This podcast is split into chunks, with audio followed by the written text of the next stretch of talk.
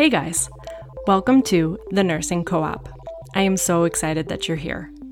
On this podcast, our goal is to build your confidence, expand your knowledge, and create a supportive, cooperative community for nurses, one nurse at a time. My name's Ashley.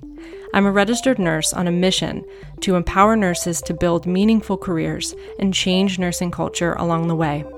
In our time together, I hope to share my experiences, provide you with resources, and create a space where you can find your footing as a nurse without judgment.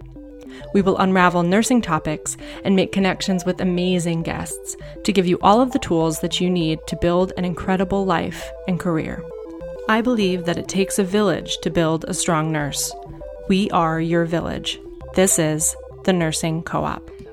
What's up, guys? Welcome back to the Nursing Co op. I am really excited that you guys are here for today's episode because we are going to talk about a very practical topic. We're going to chat a little bit about oxygen delivery, so the devices that we might use, and a couple quick interventions you can do if your patient is desatting. Of course, there is so much more that we can talk about beyond anything that I can fit into one quick episode. So I'm just going to brush the surface, kind of talk about a few quick things that we can cover to kind of have just to put little nuggets in your brain. So the next time this happens with your patient, you just have a few little things that you can pull from to um, intervene yourself before you get more help. Or if it's just quick little things you can do for your patients to help bring their oxygen back up when you don't necessarily need help or an emergency situation, just little things that I can plant in your brain that might be helpful for you. Of course, there's a lot more that we could chat about on this topic. If you guys have some specific questions or specific areas that you want to dive into more, maybe some more detail in certain things, definitely reach out. I am always happy to go further into topics if it's something you guys are interested in. But I also like to try and make these episodes smaller and digestible so that I'm not overloading you with information. You got enough of that in nursing school. So now I'm just trying to give you little pieces of information that I think might be helpful for you in your practice. So I know that when I first started out, I used to just get so confused about the different devices that we use for oxygenation. Um, there's so many terms thrown around, and there's so many little factors that you need to remember for each one, like how many liters it can go up to, or you know what the progression of devices is there's so many things to remember. And for some reason, I always kind of struggled to remember all the specifics. So, if you were in that boat, we are going to talk about a few of these devices that you commonly will use so that you can kind of gain that familiarity.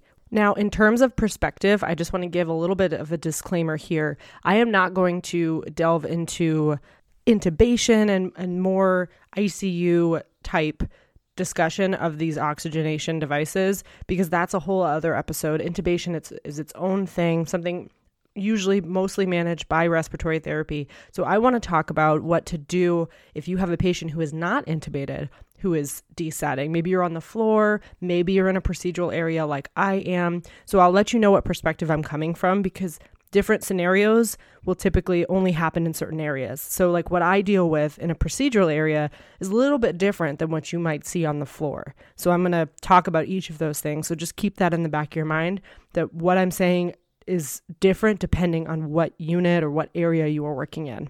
Okay, so quickly, just to start, I'm going to talk about a few of the reasons why your patient might be desatting. These are the first things that you need to be thinking of because it can change what intervention you choose.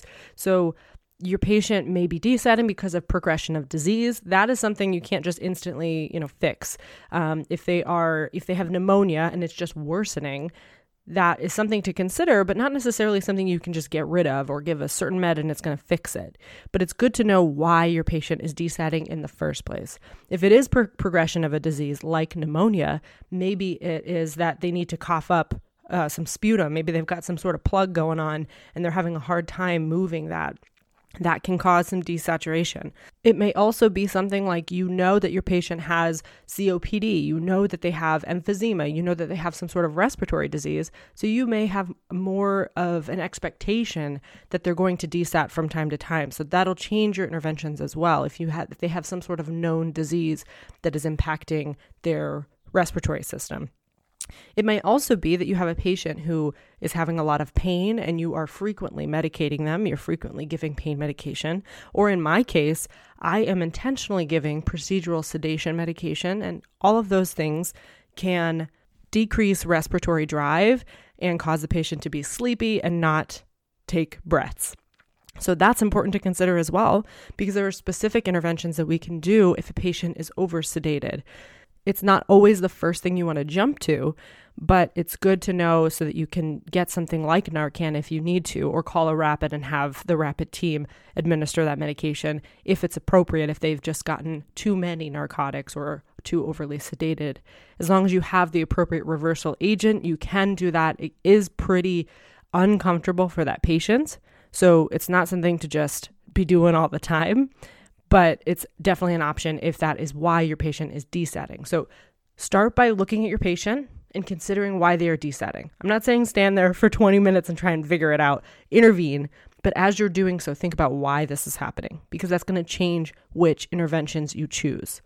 The other thing to consider here is at what point that you will intervene, like at what SpO2 level will you be intervening for this patient? It's different on depending on where you're working. It's different depending on policy. So just know at what point you intervene. So I know in certain areas it's higher, it's like 94%. If you drop below that, then you know they're getting a nasal cannula device or something like that.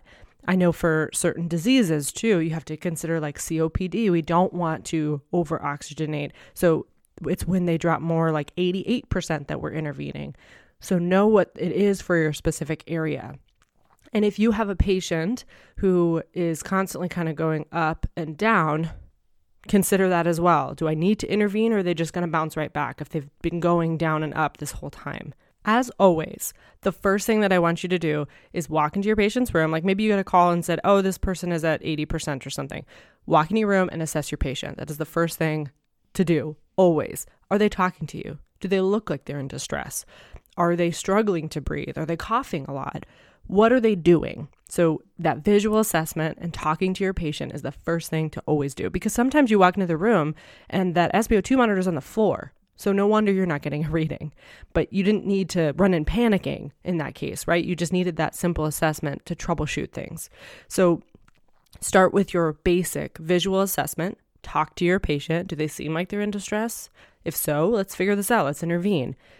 The next thing to always do, it's the same thing for blood pressure that we talked about, is check your equipment because we rely so much on this equipment that we use, um, especially if they're on continuous monitoring. That stuff can fall off or not have a good connection or you know, they don't have great circulation in their fingers or whatever it is. So, first thing, troubleshoot that equipment to see if you're even getting an accurate reading in the first place. This is usually my one of my first steps. Of course, I assess my patients, see what how responsive they are, but also what what's my equipment doing? So if you have continuous monitoring equipment, you can usually there's a setting you can go to to put a waveform up.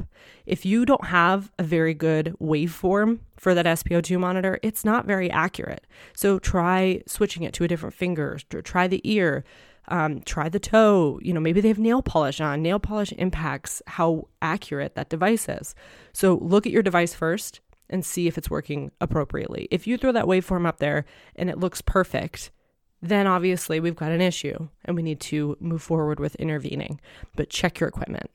Next thing that comes with that assessment is what is your patient doing in that moment? Are they sleeping? Do they have sleep apnea issue? That is super common. I see more patients that when they lay flat, their oxygen drops, especially when they fall asleep because they have severe sleep apnea that's probably untreated. So, does your patient have sleep apnea? If so, are they desatting severely? Do we need to wake them up? I know it's not overly pleasant and we don't always want to do that, but if they aren't getting the oxygen they need, then they need to be woken up. So wake them up if you if you need to. Are they laying flat? And maybe it's going to work a lot better for them if they're sitting up. Sit them up if you can um, or just, you know, put some pillows behind their back. A lot of people, that is the key to bring their oxygen back up because they do have a certain amount of either sleep apnea or their body habitus, like just impacts their lungs' ability to expand when they are laying flat. Um, there's a number of factors. So sit them up if, if you can, if it's appropriate. If they are like desperately needing to sit up and they're in like the tripod position, that's a whole other deal. That is more severe. But sometimes it's just as simple as sitting them up a little bit and their oxygen comes back up. Give them instruction, have them take some deep breaths. Um, if you already have nasal cannula on them, instruct them on how to breathe with that nasal cannula. And you breathe in through your nose, out through your mouth. Sometimes that instruction is all they need to bring their oxygen back up because they were breathing through their mouth or just not focusing on their breathing. And so they were starting to desaturate a little bit. So, those are like very simple things you can do if you have a minor desaturation or a patient who, you know, is kind of going up and down a little bit. You can help them in that way. Let's talk a little bit more about in a more urgent situation where you have a patient quickly desaturating or um, you know struggling to breathe in respiratory distress that is when you have to move very quickly and it's important to know the progression of things that you can do to uh, to help your patient maintain their airway and oxygenation as the nurse. So Let's talk about a more emergent situation. And we could also call this an urgent situation because it depends on the area that you're working in. Like where I where I'm working, when my patient's oxygen drops, it's not necessarily an emergency, but it is very urgent that I take care of that before it becomes an emergency. So just think of those kind of similarly. It's eh, on the path to emergency is obviously urgency. So we've kind of talked about the scenario where you have a more awake patient that you can give instruction to and ask them to do things or sit them up. Some of those less um, invasive techniques, you can do those things for people who are a lot more awake and maybe are just having a little bit of a desaturation. You can give them instruction. In this case, let's assume that we have a patient who is either non responsive or less responsive. So, a very, very sick patient or an overly sedated patient in my realm. So, first thing, as always, is go into the room, assess your patient. Are they laying flat or are they sitting up? Do they have a ton of pillows, kind of crooking their neck a little bit? Are they snoring? Are they breathing through their mouth and the oxygen is in their nose? what are they doing first and what is their oxygen doing? So when we look at the SpO2, is it, you know, just teetering, kind of hanging out at 88%, or are we quickly dropping?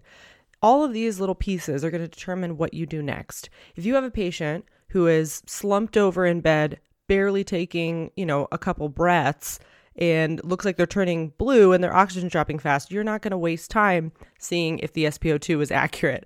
You're going to be calling a rapid or at least yelling for help. And if they don't have a pulse, you're calling a code. It really depends. So assess their patient and determine your next steps. So, for me, the progression of steps that I will take if a patient's oxygen is dropping, um, and this is in my realm, but I think it translates definitely to the floor or wherever you're working. You can follow these things as well. You can at least have them as check boxes in your head before you're escalating to different devices, um, or you're doing these at the same time. So, number one, if they're flat, then I like to remove pillows because that's going to help put them put their airway in the appropriate position. It's going to help open up their airway. If you remember on the, you know, CPR dummy, right? For adults, we are kind of doing the jaw thrust and tilting their head. So removing a pillow is not the most comfortable in the world for the patient, but at this point, we don't really care about that. We want them to breathe. So remove their pillow, see if that helps. You can also, again, we're trying to wake them up a little bit, see if they can follow directions because that's going to help them um, take some deep breaths or do whatever you need them to do. So you can kind of try and wake them up, see if they'll wake up for you. If you are in an emergent or urgent situation where you're going to be calling for help too, it's better if you have your patient um, flat if you're going to be doing any sort of bagging or other sorts of more invasive interventions. Um, so just keep that in mind depending on where you're progressing to, where you're going. You may want to think about getting them more flat if if you need to do something more invasive. Um, but either, yeah, check where they're positioned, remove that pillow, get their get their airway in the appropriate position. You can do a jaw thrust in the meantime as well as you're getting other things ready. Just, you know, help open up that airway. And if it's appropriate, you can also throw in an oral airway or a nasopharyngeal airway, um, depending on your patient's state and what's what's appropriate for them, because um, that's going to help open up their airway. And whatever device, oxygen device you use, that's going to ensure that you have an open airway that you're putting oxygen into. So those are all appropriate steps for you to take as things progress. And now let's let's chat a little bit about the devices that you might use. I'm not going to cover every single one, um, but I'm going to talk about the ones that I commonly use and the ones I see most often, at least in the past couple years. So, first, obviously, is your nasal cannula. That's usually the first thing that you're going for, um, depending on your patient's anatomy as well. So, for patients who have had any sort of nasal trauma or things like that, you, you probably won't use a nasal cannula. You might jump to a mask, or you're at least putting that nasal cannula in their mouth. But if it's a super awake patient, that's not something they really enjoy. So, a mask is more appropriate if they have some sort of anatomical issues. Um, so nasal cannula. Now, a nasal cannula will go from essentially half uh, liter per minute all the way up to six. Um, now, keep this in mind. I, I kind of never thought about this until I was in a more emergent situation. If you only have a nasal cannula in and you've got to do a couple other things for your patient as they're desat, desatting, crank it up. You're blowing their, their nostrils out and it's not comfortable, but you can crank your oxygen up, your liters per minute up even though you know they have a nasal cannula in it's not like the thing's going to explode just but you're getting them some oxygen as you're doing other things. It's okay for you to go past what is what you think is appropriate for something um, while you're doing other things. I know that, that, that your textbooks don't tell you that but if it's an emergency just get them oxygen however is appropriate. So as you're opening another mask or something crank it in their for in their nasal cannula. So all the way up to six the second piece to kind of talk about with any device is the FiO2 that they are getting when you are using a certain device. I'm not going to go into the specific numbers just because it's not useful for you to know that. I just want you to know the progression. So, any of the devices, so nasal cannula, simple, or an oxymask, a non rebreather, all of those are considered low flow devices. Low flow devices have variable FiO2 that you are administering to the patient because it, it's kind of mixing with the air. So you're you don't have a very set amount that you are giving them versus a high flow device like a heated high flow has a very specific fixed FiO2 that you are delivering. So you don't need to go crazy knowing that. All I want you to know is a nasal cannula has um, the lowest FiO2 that you are delivering versus you know, an oxy mask has more, and then a non-rebreather is has the most essentially that you are, are delivering. So just just keep that in the back of your mind. I say this because if you have a patient who is quickly desaturating and they are on a nasal cannula, I don't want you to bother going to a simple mask. I'd rather you just jump to a non rebreather because you know in your head, you're like, okay, which one gives the most FiO2? That would be my non-rebreather. So I'm just going to jump to that one if they are, you know, quickly um, deteriorating. So just keep that in your mind. Second, second thing you'd progress to. So nasal cannula, I then would go to a simple mask. You can also use an oxy mask depending on what your unit has. My unit always has simple masks, so that is my my go-to for my next. Um, and I, I'll jump to this too if I have a patient who is just a mouth breather and they just need that extra seal. Um, so that is also an appropriate reason to to progress to a mask. You can also just take your nasal cannula and put it in their mouth if they are a mouth breather. But again, not everyone likes that. Um, your patient may not tolerate it very well, and it, they also still may be desaturating where you could just throw a simple mask on and that would be enough for them. Oh, another little trick with a nasal cannula, if you guys are in a pinch um, and your patient just needs a little extra support, if you put it in their nose and they are your you know their mouth breather breather or they're kind of breathing through both sometimes i'll throw just their their mask on their like paper mask or whatever they're using in the hospital if they have one in their room. I know this is kind of special to the times that we are in right now but you can also just throw their mask on top of that nasal cannula and it kind of uh, creates a little bit of a seal enough that it's helping uh, circulate that oxygen. So another little option for you. But if you're, you can jump to a simple mask that's going to give you more coverage and give you a better seal and deliver more FiO2. And you can also go all the way up to 15 liters per minute. So if you're already getting to five or so, just swap it out um, as long as it's not that they're deteriorating quickly. If they are, then we move to the next step. We would just skip over the simple max and I would go to a non rebreather. So, a couple key things with your non rebreather mask. You should be usually at at least 10 liters per minute, all the way up to 15 or above if you're in a pinch, um, for that bag to properly inflate, because that is an important piece of using a non rebreather. A non rebreather has a couple one way valves on it that help it work appropriately. So, the first one, make sure that air from the outside is not going into the bag, so it's blocking that air from coming in, so that you are just delivering the oxygen from the bag. So it's just oxygen flowing for the patient and not room air. And then the other un- one way valve allows the patient to breathe out and that exhaled air to leave the bag, but doesn't let any air come in. So it's preventing the rebreathing of that CO2. So, and that's the other reason it's important for you to inflate to at least 10 liters per minute so that they aren't rebreathing CO2 because that's not going to help them in this situation. So make sure you're at least at least 10 liters all the way up to 15. You can crank this though. So like sometimes I just crank it past 15 on the wall because you are getting some more oxygen with that. Beyond a non-rebreather, and I mean, at this point, if you are throwing this on your patient, they should you should be calling a rapid anyway. But if you're progressing quickly and you're waiting for help, you can do a couple things for yourself because the devices beyond that you need a respiratory therapist for typically. So usually they jump to a heated high flow device and that is something they need to bring and set up and all of this stuff or intubation if that is how if that's the direction we're going it really depends for this patient. So you should be calling a rapid at this point. Um, but in the meantime, there are a couple little things that you can do with your non rebreather that can help you. Um, or if you're in a procedural setting like me, these are things that I do with my non rebreather that just help my patient bounce back as they're waking up a little bit. Or, you know, if they're really sick and I'm waiting for help, I'm still doing these things to help support their oxygenation.